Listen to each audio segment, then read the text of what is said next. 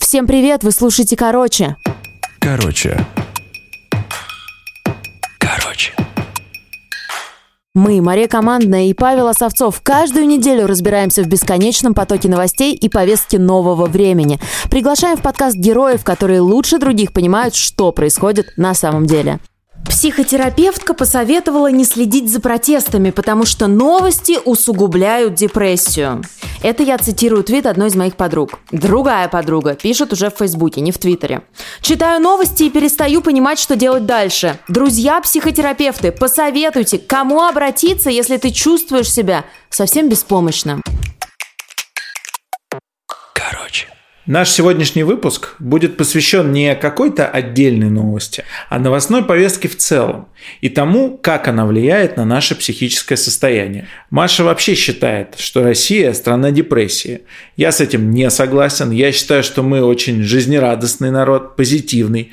Но прямо сейчас с нами происходит как будто что-то неладное. Мне кажется, что прямо сейчас нам нужна помощь такого коллективного психотерапевта. Сегодня мы будем искать ответы на очень важные вопросы. Например, как отличить депрессию от плохого настроения? Как понять, что вам или вашим близким нужна помощь? Почему признаться в этом совсем не стыдно? Друзья, ну правда, это нормально, если вам плохо, грустно и несчастно. Со своими чувствами тоже можно и нужно работать, а не зарываться в депрессию. В нашем выпуске вы услышите Карину Истомину, диджея, ведущую шоу «Подруги», психолога Владимира Гречка, ведущую подкаста «Одно расстройство» Алину Белят и нашего продюсера Надин Лахбаби. Внимание! Только для слушателей. Короче. Партнер этого подкаста – сервис видеоконсультаций «Ясно».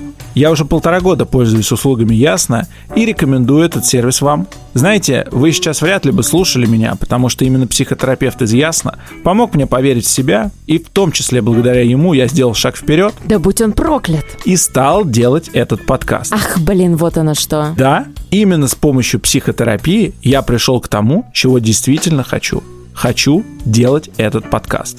Активную ссылку на сайт ясно.лайф прикрепляем к выпуску. Кстати, цены в Ясно значительно ниже, чем в среднем на рынке. Я плачу за одну сессию всего 2850 рублей. Хотя я, например, знаю, что цена за одну оффлайн сессию в Москве может достигать и 8, и даже 10 тысяч рублей. Вот я и говорю, разница в цене более чем в два раза. А по промокоду «Короче» пишите латиницей заглавными буквами. Вы еще и получите 20% скидку. Промокод прикрепляю в описании выпуска. Всем. Короче. Вы знаете, Владимир, депрессия вообще очень часто свойственна людям, которые живут в постоянной тревоге. И вот в связи с тем, что мир становится нестабильным, особенно, наверное, после того, как случилась всемирная пандемия, и случаев тревожности, и случаев депрессии, их все больше и больше. Что вы думаете по этому поводу? У каждого из нас есть определенное устойчивое состояние психики. Сейчас звучит психолог Владимир Гречко. Вот Фрейд, он взял это понятие вот гомеостаз и говорил о том, что психика стремится к гомеостазу, то есть к устойчивому состоянию, когда уровень напряжения в психике, допустим, ну, на том уровне, на котором мы привыкли. То есть, когда мы с вами адаптированы, то есть, когда у нас с вами есть привычка жить каким-то образом, да, у нас все упорядочено, мы знаем, как мы ходим на работу, как мы что делаем, как мы отдыхаем, и как только какие-то внешние события приводят нас к тому, что мы вынуждены изменить свой образ жизни, вынуждены, например, тратить меньше финансов, вынуждены меньше ходить куда-то, куда мы хотим, да, то внутри нас поднимается тревога, и, конечно же, мы начинаем по этому поводу переживать. То есть нарушается наш естественный внутренний психический баланс. Тревога – это реакция на э, ситуацию, к которой мы не адаптированы. И чем мы э, более способны преодолевать эту тревогу, которая в нас возникает, да, тем мы более стрессоустойчивы. То есть стрессоустойчивость – это способность справляться с неизвестностью, тревогой и адаптироваться под ситуацию. А как развивать стрессоустойчивость? Ну, во-первых, нужно четко понимать, какое внешнее событие внутри нас вызвало тревогу, понимать сферу влияния на в своей жизни, на что я могу влиять, и в чем заключается мой жизненный баланс в каждой сфере жизни, и как я могу его восстановить. Ну, условно говоря, если, например, теперь я э, зарабатывал столько, а зарабатываю меньше, да, то, чего я лишился, да, и какие у меня возникают, например, по этому поводу чувства, и что я могу с этим сделать. То есть, могу ли я заработать, либо же я могу отказаться от того, что не так для меня принципиально и критично, а взять деньги, например, на то, что для меня более важно. Ну, то есть, искать компромиссы и адаптироваться под изменяющиеся условия тем или иным способом для того, чтобы э, восстанавливать внутри себя вот этот баланс, к которому мы привыкли. Либо э, принимать изменения и адаптироваться под изменения. Короче. Я начала ходить к психотерапевту в э, середине 2016 года, потому что я поняла, что со мной э, что-то не так. Сейчас вы слышите Карину Истомину, диджея, ведущую шоу «Подруги». Я чувствовала какое-то упадническое состояние, мне совершенно ничего не хотелось сделать, э, при том, что мне было тогда 21 год, и мне кажется, что это э, не тот э, возраст, когда можно быть, ну, прям вот совсем такой тьме. Ну и так пошло-поехало. Вот. Но легче мне не становилось. это такое длинное путешествие, мне кажется, на всю жизнь. И в этом сентябре мне поставили пограничное расстройство. А, но на самом деле огромная проблема поставить диагноз, и это большое облегчение, когда тебе ставят диагноз, потому что мне ставили биполярное расстройство второго типа, их часто путают с пограничным, но у меня его нету, биполярного. Очень много всяких других диагнозов ставили. Ставили шизотипичное расстройство, но у меня его тоже нет. Тебя начинают кормить кучей таблеток, э, от которых э, становится еще хуже. Очень сложно найти своего психотерапевта, хорошего психиатра, Вообще сложно разобраться со всем этим. Но сейчас э, я с усилиями, усилиями воли вроде бы иду на поправку. Это очень сложно, я не буду скрывать вообще с, со слезами на глазах, но ничего. Вот э, я принимаю сейчас э, нейролептики, легкие антидепрессанты и стабилизатор настроения. Но вот как бы хожу к психиатру раз в месяц отмечаться, хожу к психотерапевту раз в неделю уже на протяжении трех лет. Очень хочу отметить, что люди начинают самолечением заниматься. Абсолютная глупость. Во-первых, никто никогда вам в аптеке не продаст лекарство без рецепта, потому что там психиатр даже выписывает э, дозировку и сколько миллиграмм в таблетках. Вот. И капсулы это или таблетки, там очень много всяких опций. Вот. И я поэтому никогда не, не говорю, что я пью, потому что у всех это э, индивидуально. Условно, например, Прозак, который самый э, популярный, да? По американским фильмам, все... да, все его знают. Да, да, да. Я пила Прозак, э, мне прописали отвратительный психиатр, и, господи, я не помню, например, лето 2017 года. Очень важно, мне кажется, говорить о таких вещах, что э, некоторые антидепрессанты э, вызывают э, анаргазмию. Я, например, считаю, что жить без секса – это неправильно. Но для кого-то, может быть, это жизнь считается жизнью. Для меня такая жизнь – это не жизнь. Насколько тебе тяжело, вот, например, тем же летом 2017 года, вот есть какая-то картинка тебя в Инстаграме, и люди ждут от тебя развлечений, и тебе надо их развлекать но сил у тебя на это нет. Ты как себя в этом чувствуешь? Мне кажется, Каринка никогда не будет развлекать, потому что надо. У меня там, наоборот, страдания юного Вертера бесконечные просто. Воу, вот, поэтому... Подожди, когда ты изображала продавщицу в пятерочке? Ну, слушай, это 10 минут моего дня. Я говорю о красивой картинке, в принципе. Ну, вот тебе нужно делать контент. Это же так или иначе красивая картинка. Понимаешь, я, даже если у меня депрессивный эпизод, я не перестаю быть э, красивой женщиной. Это бесспорно. Пограничное расстройство – это не биполярное расстройство. У меня э, настроение меняется в течение дня а не в течение месяцев. То есть это никак не влияет на твою деятельность? Ну, влияет, конечно. Я мертва внутри, но я не могу здесь ничего посоветовать, как бы, к сожалению, вот так вот. Когда у нас меняется настроение, у нас, как правило, есть явная причина. Вот когда есть явная причина, мы уже можем понимать, что ага, вероятнее всего, это моя реакция на внешнее событие. А когда, к примеру, нет никаких внешних причин для того, чтобы настроение менялось, это уже для нас сигнал о том, что в нашей психике что-то происходит. И для начала важно хотя бы обратиться к психологу для того, чтобы просто спросить, а, а вот это что такое и как с этим быть, да? Первое – это время, второе – это есть ли объективное событие, да, то есть есть ли какое-то событие, на которое мы реагируем как-то. Если оно есть, то вероятнее всего это реакция на событие. Но если время это уже долгое, да, то есть или, например, мы переживаем по поводу какого-то события уже длительное время, то это уже для нас какой-то сигнал о том, что наша психика не может справиться, то есть внутри нас какое-то переживание есть, которое мы самостоятельно не можем переработать. Вот в этом случае уже стоит обратиться. Да? Если мы говорим про настроение, да, то есть это некая такая плаксивость, да, например, человек без причины хочет плакать тоже, да, то есть вот нету никакого внешнего события, просто человек раз заплакал. Опять же, да, если бессонница длительное время, тоже уже стоит задуматься, да, что происходит. Потому что все-таки бессонница это уже такой достаточно серьезный сигнал для того, чтобы задуматься о том, что происходит с моим здоровьем, с моей психикой. А отношения с мужчинами? Вот меня бросил парень Что? три недели назад. Ты Да, он сказал, серьезно? да, он сказал, что he can't deal with this shit anymore. Fucking shit! Да он что, охренел, что ли? Ну вот, поэтому как бы... Ну, люди не выдерживают этого дерьма. Ну, как бы я тоже это понимаю. Но это тяжело. Слушай, а насколько вообще состояние влюбленности тебе помогало справиться с такими тяжелыми эпизодами? Ведь когда ты влюблена, черт возьми, на остальное вообще все плевать.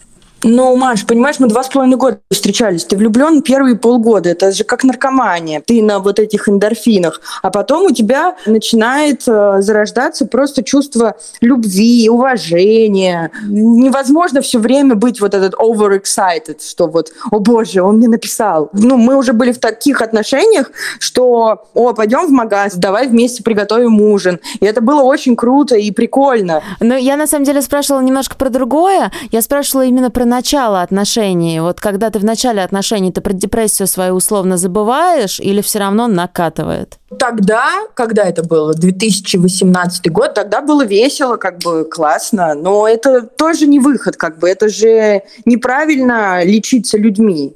Побыла во влюбленности, и потом следующего человека используешь. Так нельзя, надо вначале в себе разобраться. Это правда. Слушай, а твои коллеги а, по подругам, они как реагируют на изменение этого настроения? У вас не случается каких-то, может быть, ну, недопонимания, когда ты вот, ну, не готова писать выпуск?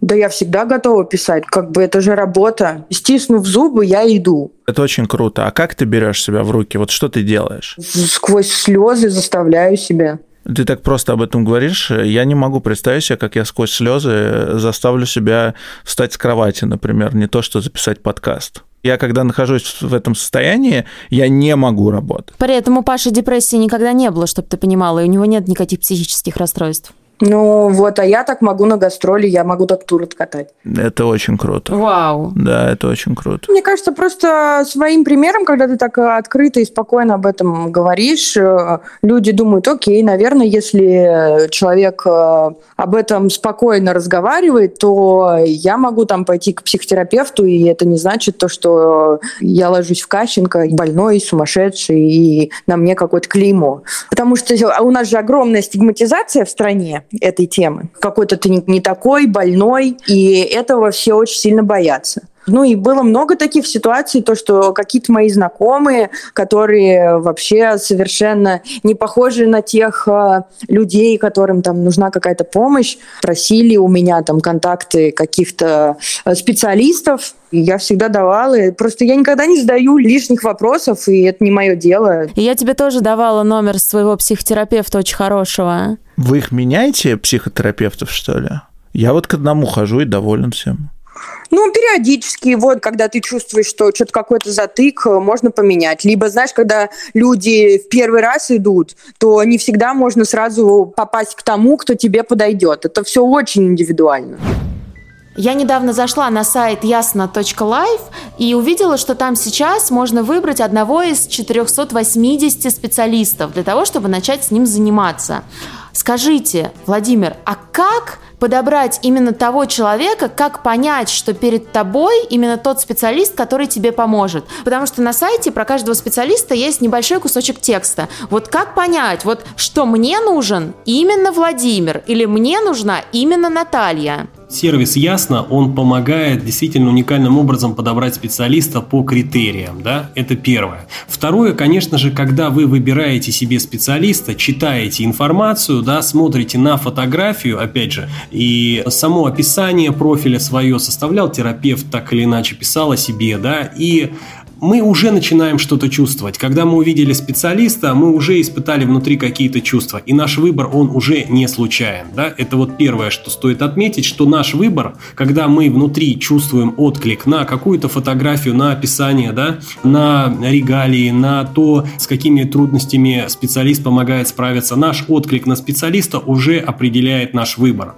Это первое. Второе, конечно, практически у каждого специалиста есть некие, ну такие, э, скажем, несколько сессий, да, за которые человек э, может понять, подходит ли ему специалист. Специалист смотрит, насколько клиент подходит под тот метод, которым он работает. И поэтому здесь еще второй момент, который можно отметить, это, соответственно, э, вот эти пробные ну, сессии, которые помогают вот понять, да, установить контакт и понять, насколько специалист и клиент подходят друг другу.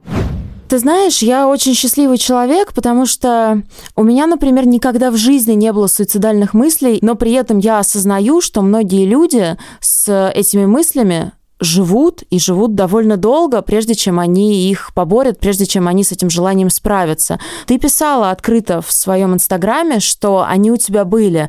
Вот черт возьми, неужели настолько плохо, что хочется покончить жизнью?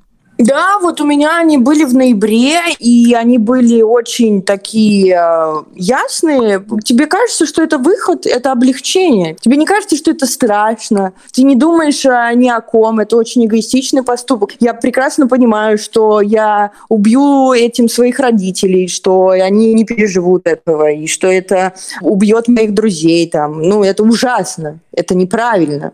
Это очень плохо. Но это облегчение, потому что ты уже не можешь терпеть терпеть эту боль, потому что она каждый день, она преследует тебя во сне, она преследует тебя, когда ты ешь, когда ты идешь куда-то, она все время с тобой, вот, и тебе кажется, что все лучше уже не быть.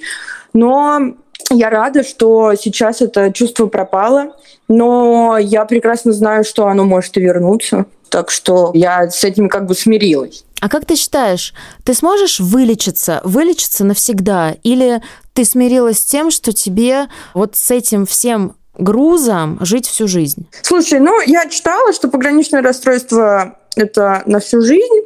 И я с этим смирилась и считаю, что это а, даже какой-то дар, и что таким образом я буду познавать э, мир э, и буду узнавать себя с какой-то другой стороны и стану э, многограннее и глубже, сложнее. И это интереснее. Короче. Ну вот, вот знаешь, вот лекарство, вот мне всегда она показывала, типа вот карандаш, и тебе туда, туда, туда, туда. Вот эти вот нейролептики, я так понимаю, они как бы, или что там, они вот выравнивают, типа, что все время стабильно. Вот. Но сейчас как бы выяснилось, и мне психиатр типа, подтвердил, что я все это пила, типа, зря. Абсолютно, что мне это вообще не надо. Это самое стрёмное в этом во всем, потому что когда ты условно ходишь к психотерапевту, и вы копаетесь э, в твоих эмоциях, эпизодах жизни и так далее, это, ну, какая-то штука, которую можно, в общем, починить в итоге. А таблетки, это уже прям, ну, это страшно. Меня вообще, э, я пришла к психиатру, мне сказали, в стационар срочно. Под присмотр врачей ты сейчас, ну, все, тебе вот, ну, я не послушалась. И я все еще жду, типа, когда я снова смогу, в общем, туда пойти. То есть я как раз не в той фазе, когда Карина говорит, ну, вот я тут поняла, я тут уже приняла, и какой-то у меня этап прошел. Я вот как раз на какой-то там, не знаю, третьей ступени, и очень эмоциональной, вот этой взвинченной, когда ты просто не понимаешь, что происходит.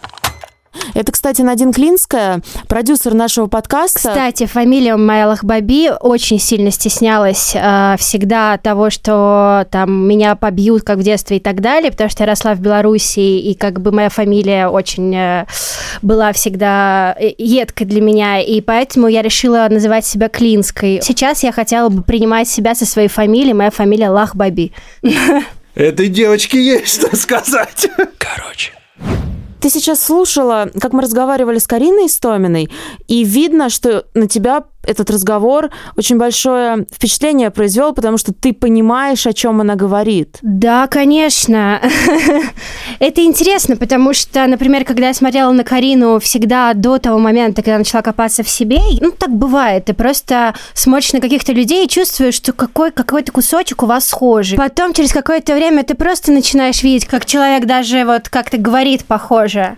А потом ты начинаешь разбираться в себе, и ты начинаешь чувствовать родство с людьми, которых ты не знаешь, которые которые вот э, приблизительно тоже испытывают. Вот они тебе заочно братья и сестры. И, конечно, я ее слушала, особенно касаемо куска про вот эту ненависть к себе, которая выражается не только самобичеванием и дикой болью внутри, но и когда ты очень верно она подметила, ясно видишь выход ты прям просыпаешься, и ты знаешь точно, что тебе нужно сделать для того, чтобы все закончилось. Не глобально, типа, ты не хочешь умирать, чтобы все рыдали. То есть нет такого, как бы, а, вообще идеи. Есть просто идея, чтобы перестала болеть. И ты абсолютно ясно и точно ко всем подходишь своим друзьям, говоришь, я вас люблю, все вообще классно, вы не парьтесь, я даже не плачу, мне вообще не больно. Я просто знаю, что мне нужно пойти сделать вот это. Мой первый раз был в 13 лет, я училась в Минске в Академии балета. Так вышло, что с 10 до 13 лет я осталась...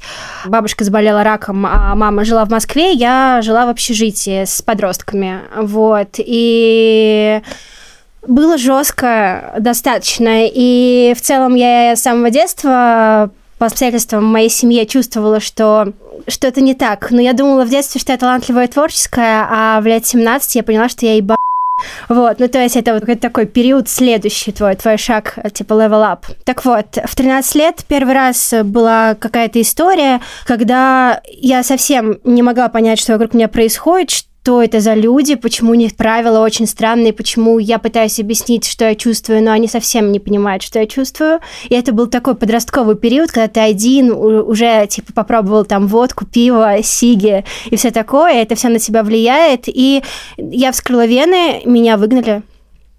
Меня отчислили, и вот я приехала в Москву, познакомилась с мамой и жила с ней какое-то время психическое расстройство, его невозможно увидеть, и можно только в это поверить.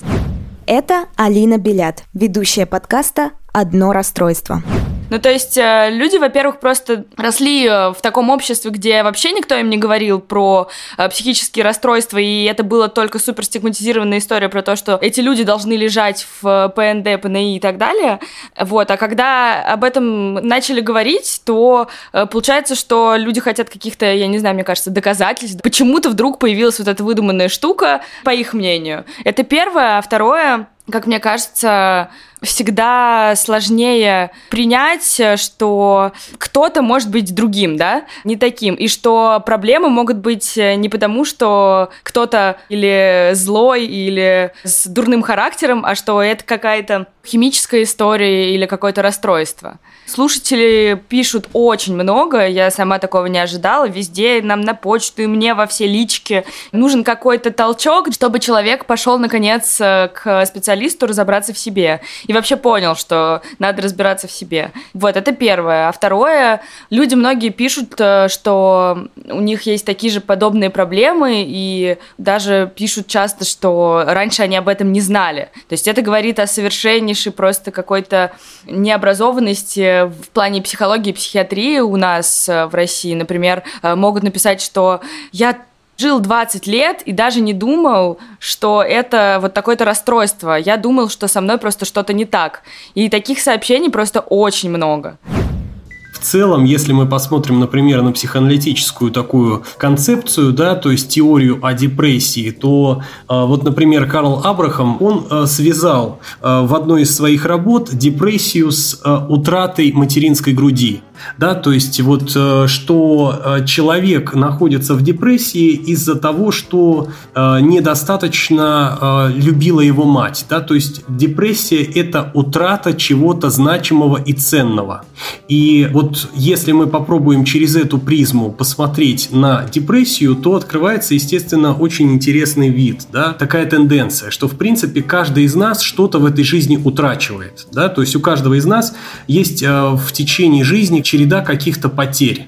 И вот депрессию мы можем, например, разделить на депрессию объектную. Ну вот, если говорить простыми словами, то когда мы теряем значимого человека. И вот mm любая потеря, она вот связывается с некой более ранней потерей нашей. То есть, когда мы что-то с вами потеряли, например, расстались да, с каким-то человеком значимым для нас, то а, внутри нас переживания возникают такие же, как, например, мы потеряли, например, маму, когда нам не хватало, например, материнского внимания. Попробую еще один вид депрессии показать показать, чтобы было понятно, откуда такая тенденция, да, и откуда, в кавычках говоря, такая популярность данного заболевания. То есть здесь мы должны сказать про э, нарциссическую депрессию. Это второй вид депрессии, то есть это утрата уже не объекта, да, а чего-то значимого для нас. То есть когда, например, человек работает на работе, да, он, например, строит всю свою жизнь вокруг своей, например, специальности, вокруг своей должности, и вдруг, например, попадает под сокращение. А, например, на его должности вся его жизнь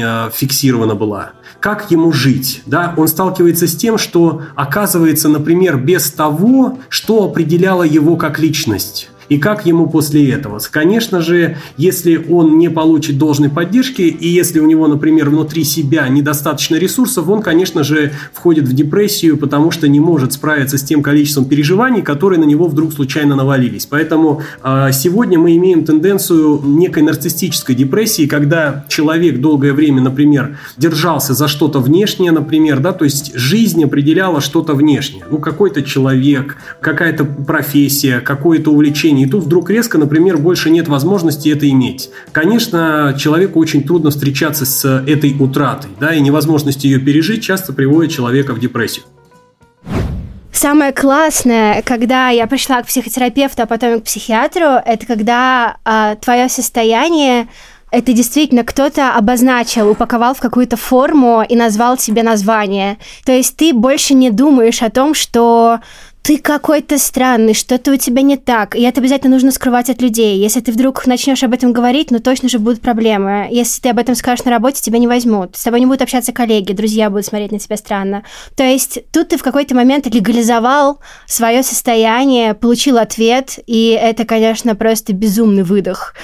В первую минуту я подумала, о, я уникальна, типа, круто, я могу глубже, я могу, типа, на 10 ступеней вниз, то есть понимать это, прям чувствовать. Но, с другой стороны, я понимаю, что это стопер. Это отнимает силы, это просто очень сильно отнимает силы. Когда тебе хуё, потом ты восстанавливаешься от того, что тебе хуё, а потом пытаешься войти в то, когда тебе уже хорошо. То есть это просто отнимает кучу ненужных сил, которые ты можешь направить в любое дело. Ты можешь все, но почему-то не ты можешь, во... почему-то ну. М-м. Один из этапов как раз переживания тревоги – это встреча с собственной беспомощностью. Прошу прощения, не тревоги, а депрессии. Да? Когда человек способен обнаружить, что у него опускаются от чего-либо руки, это в принципе один из шагов к тому, чтобы выйти из этой депрессии, да, если мы говорим про депрессию. Поэтому здесь э, вопрос о том, насколько мы способны справляться с собственными переживаниями, которые внутри нас возникают. То есть если опускаются руки, то это, возможно, один из этапов перехода от того, что я всемогущий и не замечаю, какие внутри меня есть ресурсы и на что я влияю, а на что нет. И второй этап – это, естественно, когда мы переживаем собственную беспомощность, когда мы переживаем, что у нас опускаются руки на что-то, да, мы начинаем обнаруживать, а какие ресурсы у нас есть, а на что мы по-настоящему сегодня можем повлиять в рамках своей жизни и кто нам может в этом помочь. То есть здесь как раз это очень интересная динамика, да, когда сначала человек думает, что он все может, например, да, когда человеку кажется, что в жизни все возможно. Потом встреча с беспомощностью, когда руки опускаются, когда человек понимает, например, что ну, не может, например, в данный момент, там, не знаю, сменить свою работу, да, или не может, например, улучшить отношения, или не может там, например, повлиять на свое самочувствие, или что-то еще, да, и вот это принятие, то есть вход в некую такую беспомощность, да, которая понятно, что если мы замечаем, что она длится уже какое-то долгое время, то здесь, вероятнее всего, стоит обратиться к специалисту, например, к психиатру, да, для уже фармакологической поддержки. К примеру, если это состояние, которое, например, длится уже какое-то время, если возникла бессонница на длительное время, то есть это уже, конечно, такие сигналы, которые говорят о том, что стоит обратиться к врачу. Знаешь, что меня больше всего бесит? Когда за своим состоянием все время надо очень внимательно следить. Нужно обязательно отдыхать, нужно обязательно не перерабатывать, потому что если ты где-то что-то не уследил и вот встал на этот трек и побежал изо всех сил, да, то потом ты не можешь уже встать. Самое забавное, что ты говоришь о том, что нужно все контролировать э, от своего состояния, а в итоге, мне кажется, в какой-то момент ты приходишь к точке, когда ты контролируешь себя от контроля. И это тоже такая двойная игра, потому что это история, когда ты сам себя пытаешься обезопасить. Типа, я просто лучше здесь все проконтролирую, чтобы мне было больно, потому что мне будет так больно, что я не смогу встать. Поэтому я все это возьму на себя и буду ху ну, даже в своем плане, в каком-то внутреннем. А потом в какой-то момент ты понимаешь, что ты просто отключаешься от отсутствия сил. Ты просто все летит, потому что ты переконтролировал. В общем, это все такие тонкие материи, и с этим так нужно бережно и вообще сложно к, к, этому, к себе вот в такой прийти. Ну вот.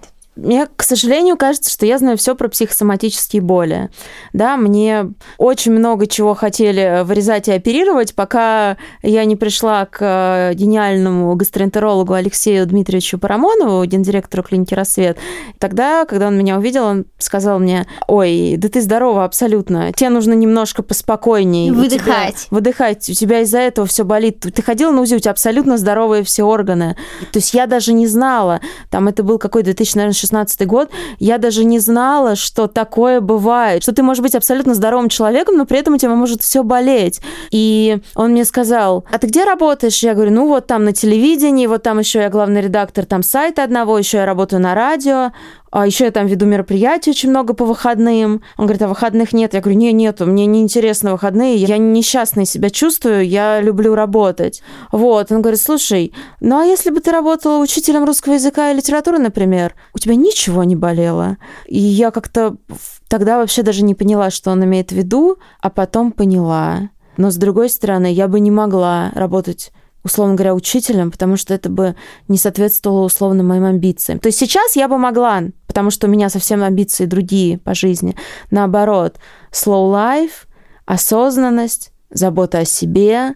Я поняла, что это гораздо важнее, чем все эти невидимые медальки, которые мы зарабатываем и вешаем себе на шею.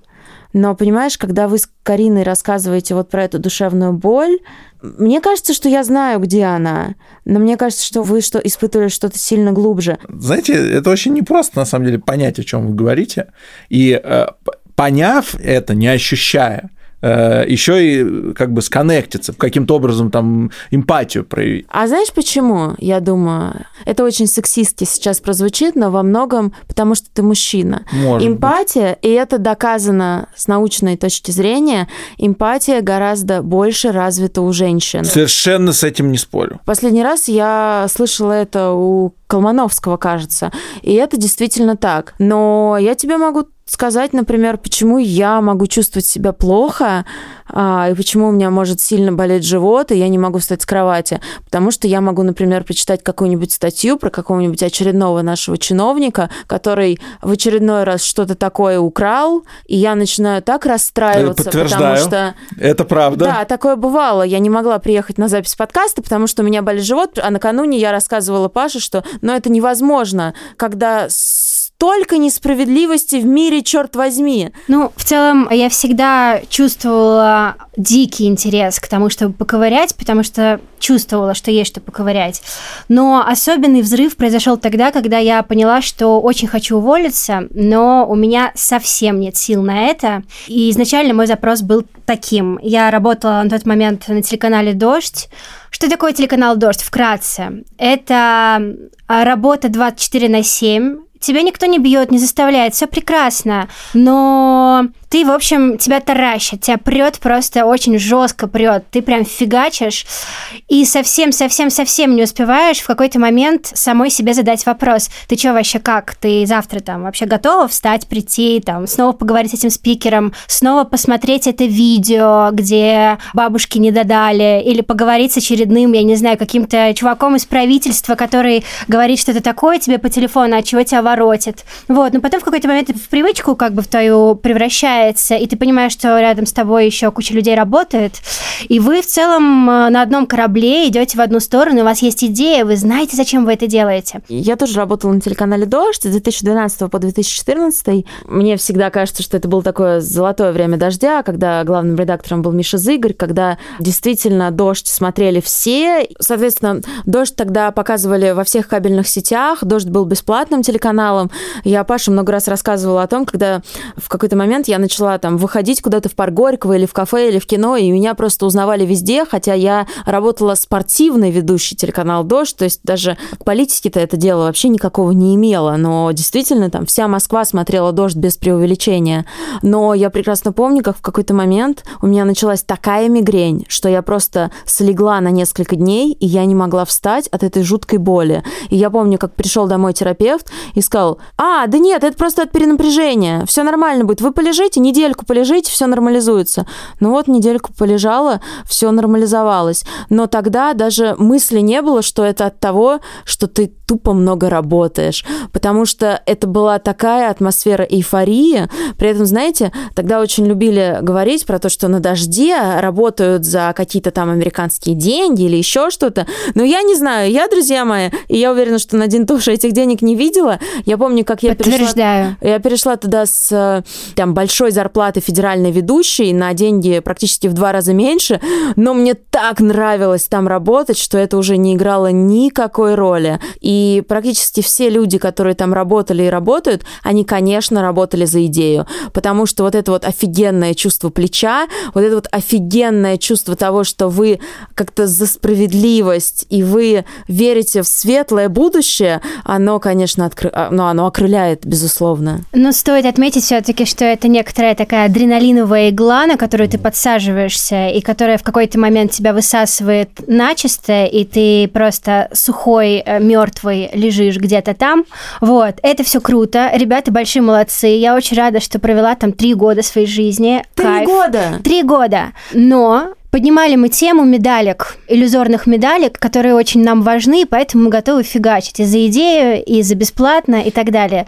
И вот когда ты в какой-то момент обнаруживаешь себя вот в этом сухом состоянии, назовем его так, ты, конечно, понимаешь, что все эти медальки и амбиции вот именно в ту сторону, они больше не работают, они больше не важны, потому что ты понимаешь, что, ну, на самом деле очень простой выбор.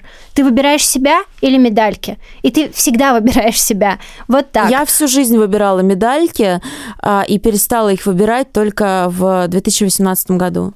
Подождите, а вот эти медальки, это кто-то назначает, или ты сам для себя определяешь, что Слушай, мне нужна эта медаль? Когда ты идешь на митинг, за, даже не за Навального, за свою позицию какую-то, есть множество вариантов. Либо тебе твое сообщество какое-то скажет, что ты крутой, тебе ты получишь отдачу. Либо ты сам себя поблагодаришь за это, потому что ты крутой, ты делаешь для общества, ты делаешь для страны, ты, твой голос важен и все такое. Но вот это не про тебя на самом деле. Абсолютно. Это про его это амбиции. да, конечно. А ты там топливо. Абсолютно. А, понятное дело, что тебя это трогает. Понятное дело, что тебя трогает этот дворец Путина. Понятное дело, что тебе больно внутри, ты сжимаешься весь от обиды, несправедливости, отчаяния. Но каждый раз, условно, я, может, совсем непопулярную позицию сейчас высказываю, когда ты идешь на этот митинг, условно, ты каждый раз должен держать в голове, что ты в этот момент выбираешь не себя. У тебя может быть очень много проблем. Это не про страх, это не про трусость, это не про то, что ты боишься, что какой-то дядя тебя... Нет, это вообще не про это. Тебе просто может быть очень больно потом. Очень больно, и ты можешь с этим не справиться. Здесь один из самых важных вопросов, а почему для меня это так важно? Как именно это влияет на мою жизнь? Восприятие, например, пандемии. Вот у каждого из нас, когда только начался локдаун, когда вот это все только начиналось, да, у каждого человека реакция на эту неизвестность была индивидуальной. То есть каждый из нас смотрел новости, следил за тем, как здоровье у близких и испытывал переживания уникальные. То есть у каждого из нас была собственная реакция. А вот эта реакция наша на события, исходя из того опыта, который у каждого из нас есть. Понятно, что это страшно, понятно, что это непредсказуемо, но наша реакция, она все равно обусловлена тем, что происходит с нами. Вот для меня, когда случается какая-то жесть, да, какие-то ужасные новости а, или еще что-то, я думаю о том, так, вот если я сейчас начну очень сильно переживать, у меня заболит живот, это я кому-то в этом мире помогу или нет? И я понимаю, что нет, и пытаюсь как-то держать себя в руках. Но не всегда получается. Иногда раскручиваю себя «Будь здоров».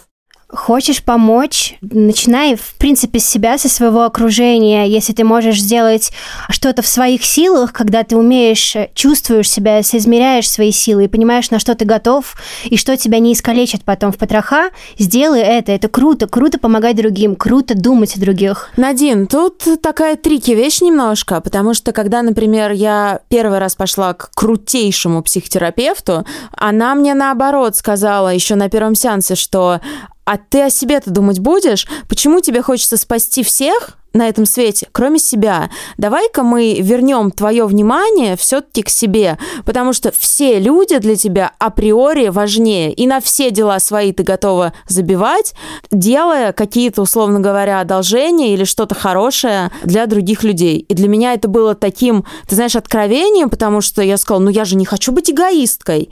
А мы все люди, которые рождены в постсоветском пространстве, мне кажется, нам всем с самого детства а, прям внушают эту мысль, что если ты думаешь о себе, ты эгоист, нужно обязательно заботиться о других, думать о других. Так вот, такой булшит. На самом деле это не так. А, в моем мире лично есть э, такое золотое правило. Есть куча вот этих модных слов, которые мы сейчас э, швыряем туда-сюда. И Депрессия. Очень, и очень их обесцениваем. Ресурс, биполярочка. Осознанность, забота о себе. Обожаю обожаю. Вот. Это все, конечно, очень классно. Ну, то есть весело, смешно, можно извить на эту тему и так далее. Не употреблять их, потому что, ну, а что их употреблять уже слишком модно. Но в целом можно употребить по делу. В общем, чтобы помочь кому-то другому, и восстановить справедливость в этом мире, действительно нужно вначале помочь себе. Э, то есть э, тут слово ресурс очень подходящее.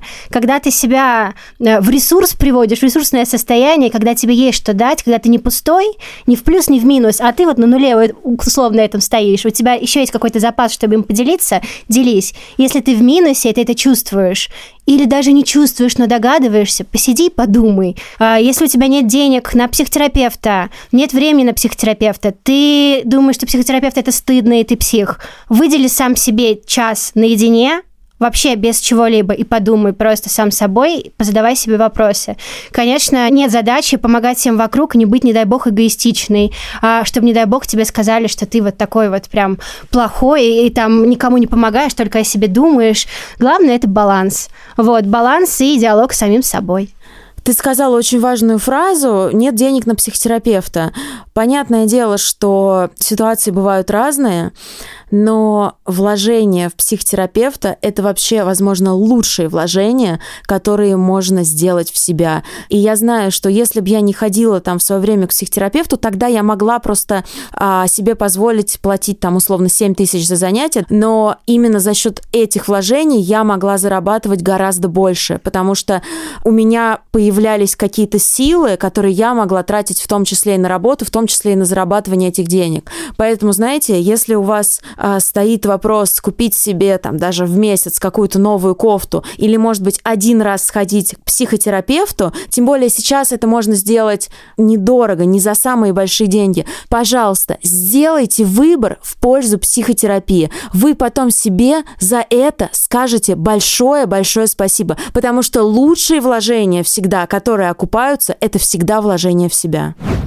Владимир, как вы считаете, насколько эффективно заниматься с терапевтом онлайн или все-таки офлайн встречи, непосредственный контакт, глаза в глаза, что называется, он эффективнее? На эту тему очень много дискуссий ведется последние несколько лет, и даже те специалисты, мэтры психотерапии, которые даже не работали онлайн и попробовали все-таки в связи с пандемией онлайн, да, даже они отметили, насколько по-другому выстраивается контакт, а по-другому это не значит хуже. Во-первых, например, если мы говорим про сервис Ясно, то на сервисе Ясно есть определенные требования да, для того, чтобы вот этот контакт специалиста с клиентом был максимально похожим на кабинет нет, во-первых. Во-вторых, э, мы здесь говорим про то, что все-таки психолог, по большей части психотерапевт работает с психическим, то есть не с телом, то есть на том, а что человек переживает, на то, что человек думает, да, и на то, как человек проявляется. И здесь мы понимаем человека через речь, то есть то, что с ним происходит,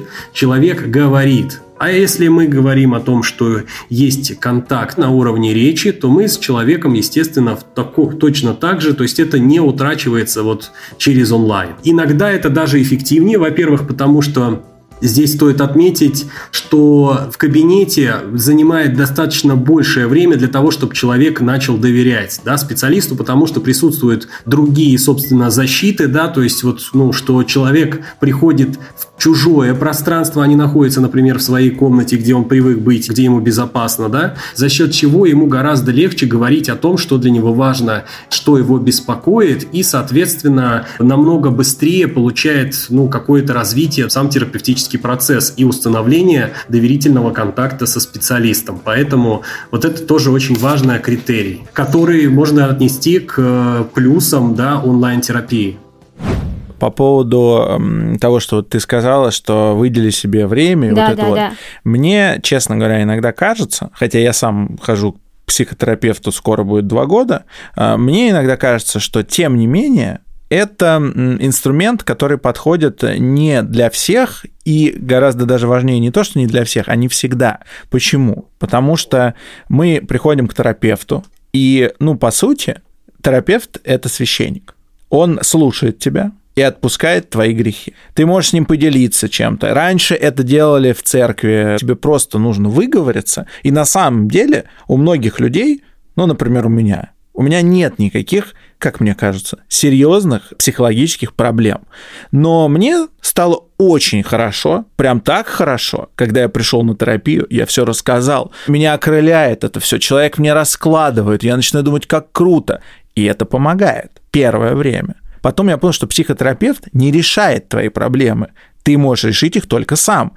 Я думаю, что многие люди, они начинают ходить на терапию и ходят на нее всю жизнь, потому что они не в состоянии решить свои проблемы, но у них создается иллюзия того, что терапевт их решит. И очень важно понимать, что терапевт их не решит. Решишь их только ты сам. Терапевт может тебе указать путь по которому надо идти. Я бы не сказала, что терапевт может тебе указать путь. Более того, терапевт ни в коем случае ничего не может за тебя решать. Единственное, что он может тебе дать, это инструменты, с помощью которых ты сможешь разбираться в дальнейшем со своей Правильно, жизнью. Правильно, я это, я это и хотел сказать. И вот, например, возвращаясь к нашим баранам, про митинги. Я не ходил на митинги, потому что я чувствую, что я не нахожусь сейчас в том состоянии, когда я настолько уверен в себе, что я готов туда пойти, готов быть задержанным, готов полностью отвечать за свою жизнь в рамках того, что я не буду на свободе. Это первый момент.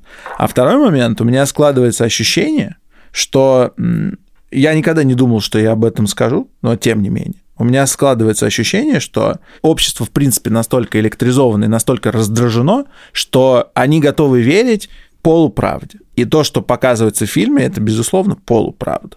Ну, потому что, например, в дворце нет отделки, как мы выяснили. Благодаря Мэшу? Да, потому что есть видео, во дворце ничего нет. Ну, вот нет, там голые стены, дворец есть, все понятно, всем здравомыслящим людям понятно, но сам продукт он сделан продукт, крутой медийный продукт. Ну вот если показали, что отделки нет, люди вряд ли бы вышли на улицу. Политзаключенные в нашей стране сидят десятками, если не сотнями, и никто не выходит за них ни на какие митинги. Потом делается очень крутой и ну, конечно же, правильный с точки зрения гласности продукт в виде фильма. Это попадает на раздраженное, в принципе, сейчас общество. И случается реакция. Реакция общества, случившаяся на первом митинге, была абсолютно детская. Это не реакция взрослого общества. так разговаривает ребенок с отцом. Вот проблема наша сейчас в том, что этого отца нет. Потому что люди, которые бросают снежки в полицейских, это дети. Паш, на протяжении последнего почти года многие люди, это, ну давай честно, это вы, классные ребята, которые поехали туда, сюда, здесь записали подкаст, а тут еще что-то. Большинство людей, которые работают на обычных работах, 5-2, с 9 до 6-7 с часом на перерыв, в последний год остались в своей квартире с компьютером, и с самими собой. А в целом любая информация, которая сейчас попадает в общество, в их умы, это, ну, в смысле, все раздражены, все злы. Я об этом и Все говорю. злы просто на обстоятельства. Никто ничего не может сделать. Сейчас что людям, вот на что ты их как бы не наведи, скажи, вот, вот, вот это, посмотрите, это плохо, обратите внимание. И они на это с радостью обратят внимание, потому что проблема в целом в мире так, такая сейчас ситуация, когда люди, они просто нестабильны. Конечно. Э, Типа мы сидим дома, у нас а, а, половина людей потеряли заработок. У нас полная жесть происходит с экономикой. Люди разводились, а, расставались. Был просто какой-то бум домашнего насилия. Это все как бы не потому, что кто-то выложил какое-то видео, а потому что всем очень плохо. И, конечно, спрос на психотерапевта и так далее сейчас очень сильно возрос. Всем плохо, и все остались наедине сами с собой. В целом, то, что сейчас происходит с обществом и реакция на них абсолютно понятна, оправдана, и мне кажется, не стоит так строго относиться к людям, которым плохо, не говоря уже о том, что какие-то такие банальные вещи, как просто сходить вытанцевать свою злость, которую мы всегда могли такую иметь возможность, просто стало невозможно. Все, что ты можешь вытанцевать, это ну, себя об стенку, извините. Так, так, так, так и... Потому что, потому что все накопленные эмоции, включая злость, непонимание, агрессию, обиду, это нужно выплескивать. Оно либо в тебе начинает копиться и вылезет в самый неподходящий момент тем, что ты захочешь с собой что-то сделать как максимум, ну или какие-то мелкие вещи, паническая атака. Ты должен это выплескивать либо в работу, либо в, в спорт, в танцы. Это необходимо. Люди ну, начинают злиться, законсервироваться у себя внутри вместе со своими эмоциями и непониманием, что с ним делать. Короче, психотерапия это очень круто. Короче. Короче. Ну вот и все. Надеюсь, что вам стало хотя бы немного лучше после прослушивания этого подкаста. Смотрите, ребят, у нас с вами есть два варианта обратной связи. Первый. Вы можете поставить нам оценку и написать отзыв в Apple подкастах. Если вы еще этого не сделали, то, пожалуйста, сделайте, мы будем вам очень благодарны. Второй вариант. Добавляйтесь к нам в Телеграм-канал. Ссылка будет в описании к этому выпуску или просто вбейте в поиске в Телеграме подкаст короче. Сразу увидите наш канал. Там вы можете также писать нам комментарии. Я специально добавил эту опцию. Кроме того, я буду публиковать в телеграм-канале ссылки на секретные выпуски подкаста, в которых будет больше контента, чем в тех выпусках, которые есть на Яндексе, Apple подкастах и CastBox. Поэтому подписывайтесь на наш телеграм-канал, вас там ждет много разных интересных сюрпризов только для подписчиков телеграм-канала. На этом прощаемся с вами. Всем хорошей недели, пока.